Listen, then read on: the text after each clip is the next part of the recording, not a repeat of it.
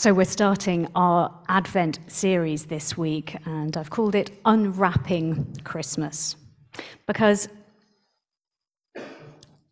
I want us to be as excited as small children still are by the wonder of Christmas, by the unknown of the wrapped present, by the thrill of then unwrapping this gift.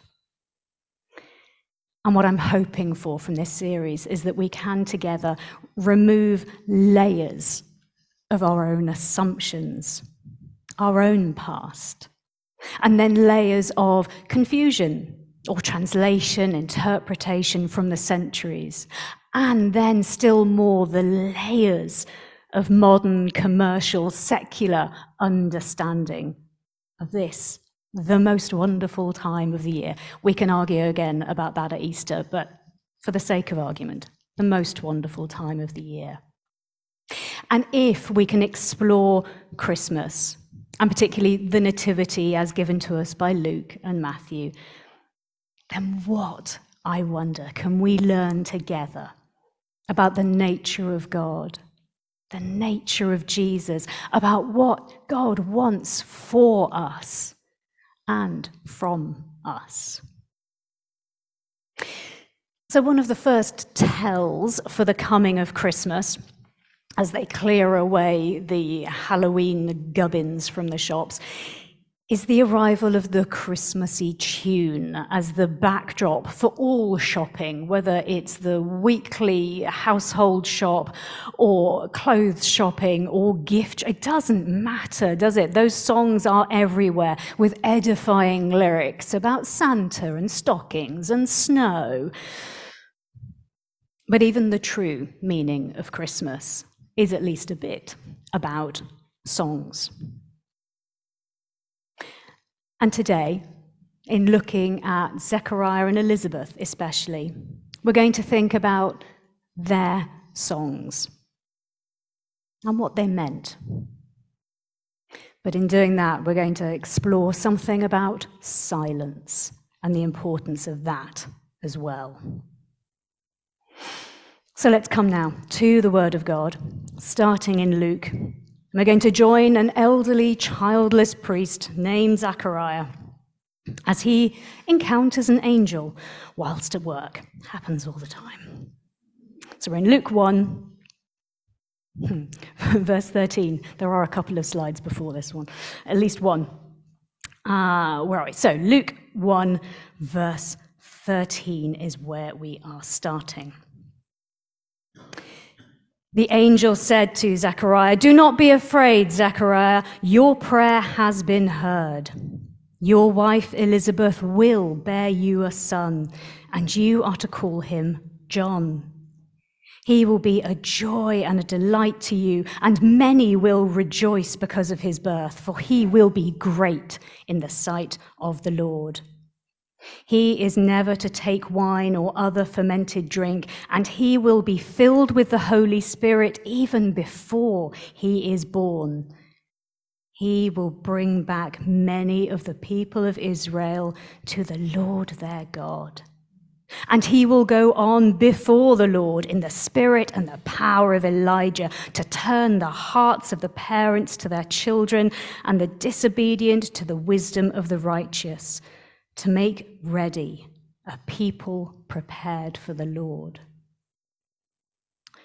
Zechariah asked the angel, Well, how can I be sure of this? I am an old man, and my wife is well on in years. The angel said to him, I am Gabriel. I stand in the presence of God, and I have been sent to speak to you and to tell you this good news. And now you will be silent and not able to speak until the day this happens, because you did not believe my words, which will come true at their appointed time. Thank you, God, for your word in the form of your scripture and in the form of your dear Son, Jesus Christ. Teach us through them, we pray. And help us now to hear possibly familiar words and stories with fresh ears to hear what you have for us in this season. Amen. So, Zechariah, he's not a powerful man exactly, but he is a man of some status within his own community because he is a priest. At the same time, he's also a man living in that community under the heavy burden of occupation by a violent and repressive invading power. So already we have a tension in this story. It could have been a beautiful, simple story of an older couple who have long given up on having children, but being blessed with that joy of having children. But it's not that simple story. It, it's tempered, it's almost spoiled by the world they will be bringing that child into. Did God make a mistake then? No. Let's not imagine, please, ever, that God does things on the fly, that he makes it up as he goes along. If there's a tension here, that if there's an unexpected aspect to this or any story, it's on purpose. It's to make us pay a bit more attention. So let's. Just before our reading began, Zechariah has been chosen by Lot to go and light the incense in the Holy of Holies. This is an important job, a special job. And I don't think I really realized until I started looking into this for today that this might have been a once in a lifetime opportunity for Zechariah. This wasn't something that priests did all the time. There were priests doing it all the time, but there were enough priests and enough lot drawing that one guy might only have done it once in his lifetime. So this is already not an ordinary day. It's not just another day at the office. He may never have had this responsibility, this privilege ever again. And then, of course, it becomes still more unusual. An angel appears with some pretty stupendous, unbelievable even, news. And Zechariah expresses doubt and demands confirmation. Apparently, he wants more confirmation than the appearance of a supernatural messenger from God. So, again, what could have been a simple good news story becomes one of doubt and confusion. Perhaps God had picked the wrong man? Again, I would say no. But Gabriel's response, and this is where it starts getting into our silence, is to render Zechariah speechless. And we have to ask why. And the simple answer might be it was a punishment. You didn't believe me, and now you don't get to tell anybody anything. And perhaps you are the sort of person who regards silence as a punishment. So I've just spent four years at college. And every term we had a quiet day, not even a silent day, a quiet day. That's 12 quiet days I've been part of. And I maintained silence for an hour. Not even 12 hours, I mean an hour in total. And whilst most of my talking was indeed theological and reflective, it was useful it was, I have to admit, very, very little actual silence. Silence does feel a bit like a punishment to me, but I also know, as Gabriel knew, that silence is a gift. It's a chance to reflect. And is that in fact what Gabriel was giving Zechariah? Poor, confused, bothered, bewildered Zechariah. It was a gift, a time to tune into God's heartbeat, God's rhythm, God's desire for Zechariah, for Elizabeth, for his people. So here's my first question for us How easy is it to stay tuned in to God's voice in the hubbub, the busyness of life? the mundane, routine, necessary, but not particularly glorious stuff.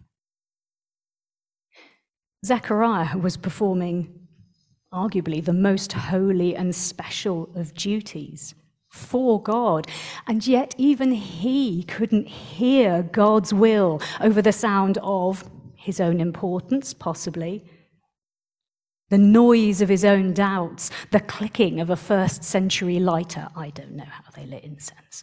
Whatever it was, it was clearly making too much noise for Zechariah to focus. So Zechariah needed silence. Do we? What would it take? How much silence? for us to be in a place where we could eventually respond in song, like Zechariah finally responds in song at the birth and, crucially, the naming of his son John. Here is a part of that song. We're back in Luke 1 now verses 76 to 79.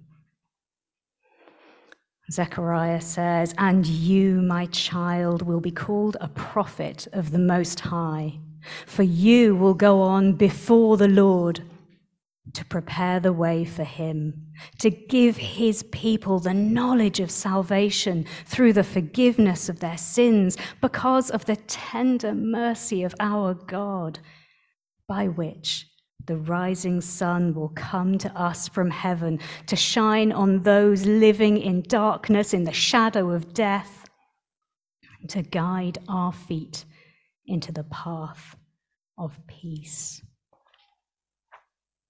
Now, this, this is a song of praise to God. It is a song of thanks for the safe delivery of his son John. And it is a hymn of praise to what John represents. There is a lot of joy in that song. It is also a song, a, prophecy, in fact, that understands the darkness that God's people were then living in, arguably still. It was an awareness of the imposed silence on an entire people.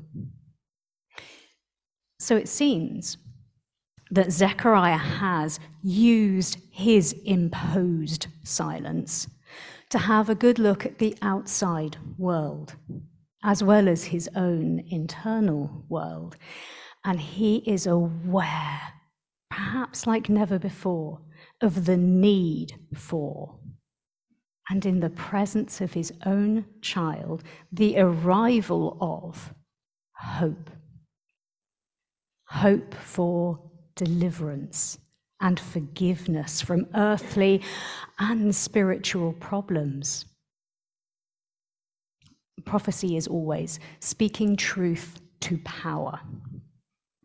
And Zechariah here has a truth about the power of God and God's power to forgive sins, to bring light, to bring change, not just over the occupation of the Roman Empire, but also the occupation of our souls, the restriction and the, the, the incarceration, the imprisonment of our very selves under guilt and shame, the power of sin. And in looking at his baby boy, and in finally understanding what Gabriel had to tell him, Zechariah sees a time is coming when both will be defeated. Earthly and spiritual warfare will be over. So we have in Zechariah a, a wondering silence and prophetic song. God clearly thought it was important to have both. Can we hold, even enjoy the silence as Zechariah had to? Can we find a fresh way to observe God's world in all its glory and in all its current failings? And in that observation, can we find afresh God's word, God's will, God's heartbeat for us? Us, his individual precious children, and us, his people. So let's use silence, as Zechariah did, as a chance to find a reason for song, for gratitude and wonder and hope. Can we embrace the silence and enable the song? And I want to give us a chance now to practice that. So let's have a moment of quiet. And in that quiet, we're going to listen for what God has to say about our immediate world, our family, our community, this church family.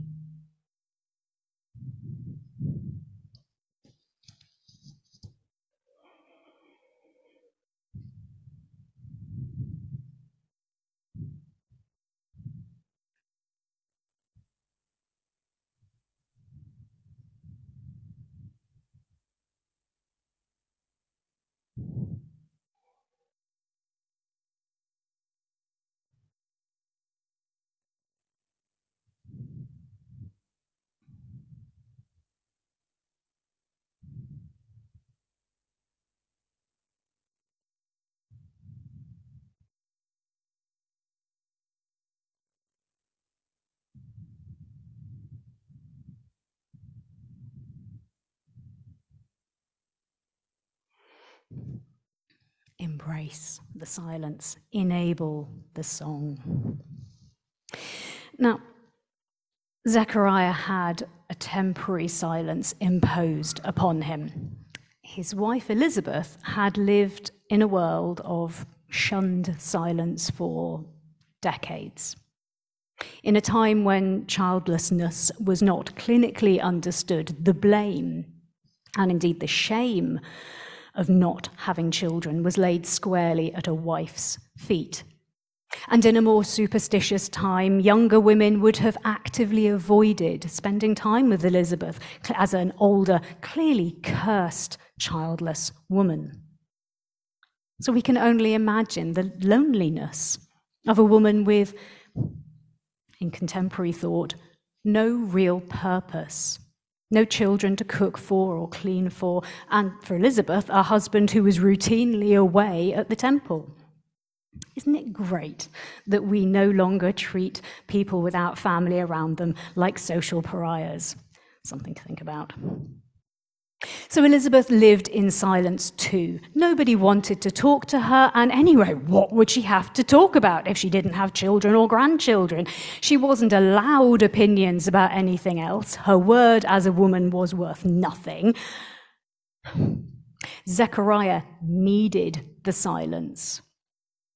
I don't think that we are pushing imagination too far to think that Elizabeth had done little else other than silent, private, difficult contemplation and questioning in her entire married life. This month. This month will be the time when the blood doesn't come. This fluttering, this strange feeling, this time it will be real. Why me? Why not me? What have I done wrong? What do I need to do differently? Why does it hurt so much? Why is God hurting me so much? But into this world of feeling forgotten, cursed, pointless, ignored comes a baby, new life, and so much more than a baby. Let's hear some more words from Luke. Still Luke 1, this time verses 39 to 44. At that time, Mary got ready and hurried to a town in the hill country of Judea, where she entered Zechariah's home and greeted Elizabeth.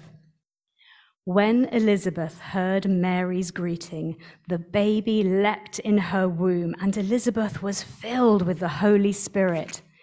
In a loud voice, she exclaimed, Blessed are you among women, and blessed is the child you will bear. Why am I so favored that the mother of my Lord should come to me? As soon as the sound of your greeting reached my ears, the baby in my womb leapt for joy. Blessed is she who has believed that the Lord would fulfill his promises to her. So Luke gives Zechariah a song. He gives Mary a song. Elizabeth has. We can call it a song, but the Greek tells us it's, a, it's an elemental shout. It's a bellow, loud like a storm. That's the word they use. It comes from the depths of her diaphragm and it expresses bewilderment and joy and overwhelming wonder. And it's another weird tension, isn't it? Because we've been thinking of Elizabeth as this old, dried up, forgotten woman who has no role in society, no real role in her own family. And what do we notice? The Holy Spirit fell on her. You may remember Gabriel told Zechariah that John would have the Holy Spirit before he was born. So I suppose, in a sense, Elizabeth is carrying the Holy Spirit. But no, in these verses, she receives it for herself. And it's not even through her visiting cousin Mary, who, as we know, has also been touched by the Holy Spirit. The Holy Spirit hovered over Mary. That's how she conceived. It's not even through Elizabeth's nephew, baby, God, that Mary is carrying. No. Elizabeth is drenched with the Holy Spirit, and it enables her to be the very first person to recognize Jesus as God. This is a beautiful moment, and I think a particularly beautiful depiction of this very first encounter. It's a moment that only two women could share and that only the Holy Spirit could enable. I had a friend uh, many years ago now, pregnant with her first child, and she was still working. The only time that she got to sit down in a day was when Neighbours came on at 5.15, uh, as I say, long, long time ago, on BBC One, proper Neighbours. Some months later, when she had her actual tiny baby, the baby would routinely be cryy and fussy until ta-da 5.15 every weekday. As the theme tune came on the baby would go oh yeah sitting down relaxy time. All right. Babies in utero recognize voices and music that much we, we can know and marvel at. John recognized his Messiah, his reason for being, the one whose shoes he was not fit to tie before he even really met him, before either of them were born.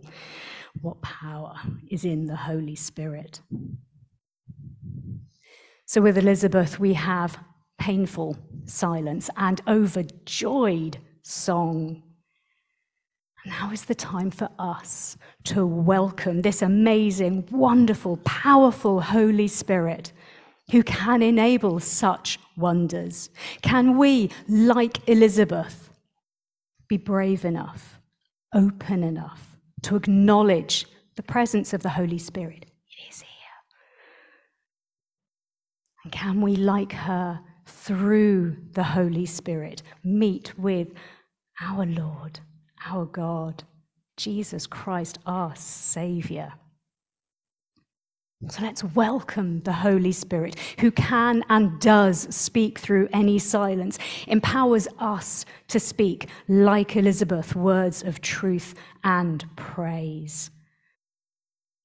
Embrace the Holy Spirit and enable the song.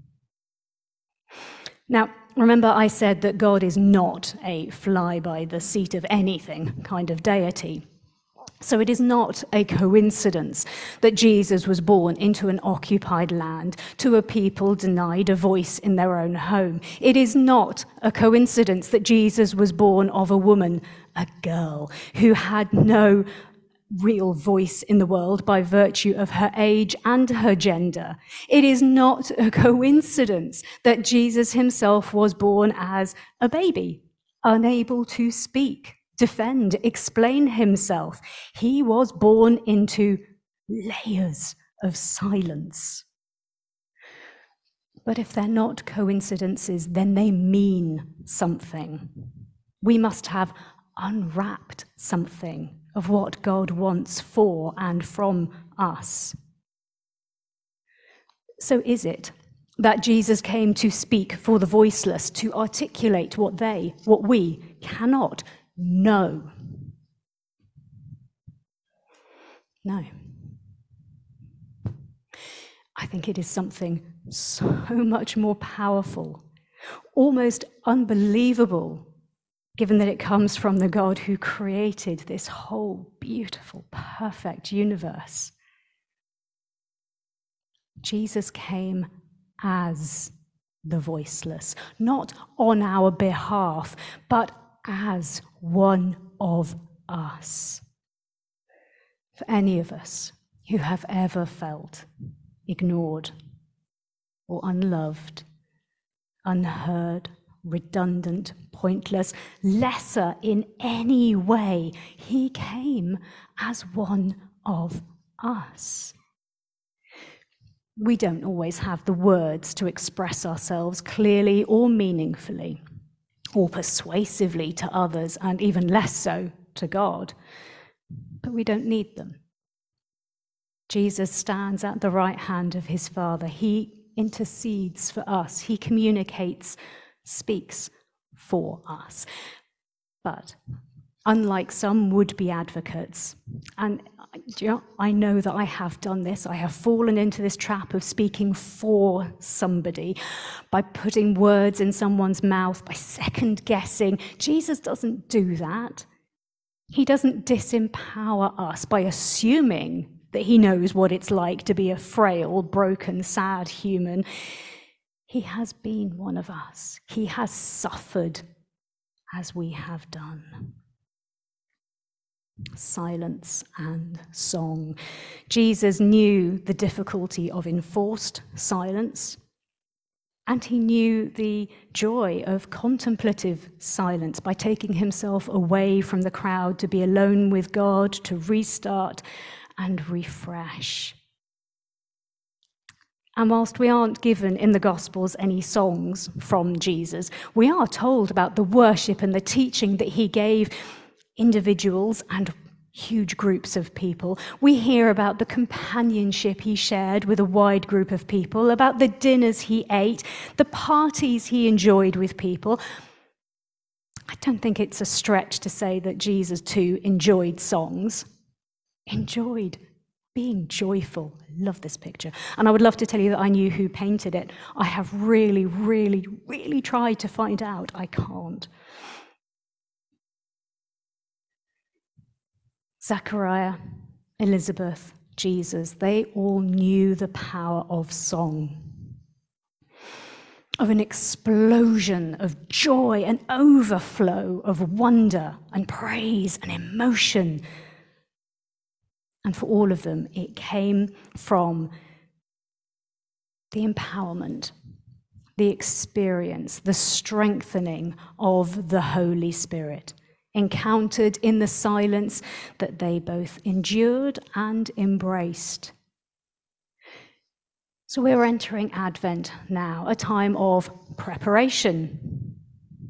What are we preparing? And what are we preparing for? Well, I hope that in unwrapping Christmas this week, we have found that God asks us to look for, to create, to welcome even just brief moments of silence so that we can re-find God's heartbeat for us. So we are preparing our hearts and our minds. And we had a glimpse in Elizabeth's story of what it's like to know that Jesus is close. How did she experience it? As a leap of joy, as a drenching in the Holy Spirit. We too can know that leap of excitement inside to welcome the Messiah. So we are preparing for Him. We remember his coming as this tiny, defenseless baby at Christmas. Oh, but Advent is about looking forward, it's about preparing for him coming again.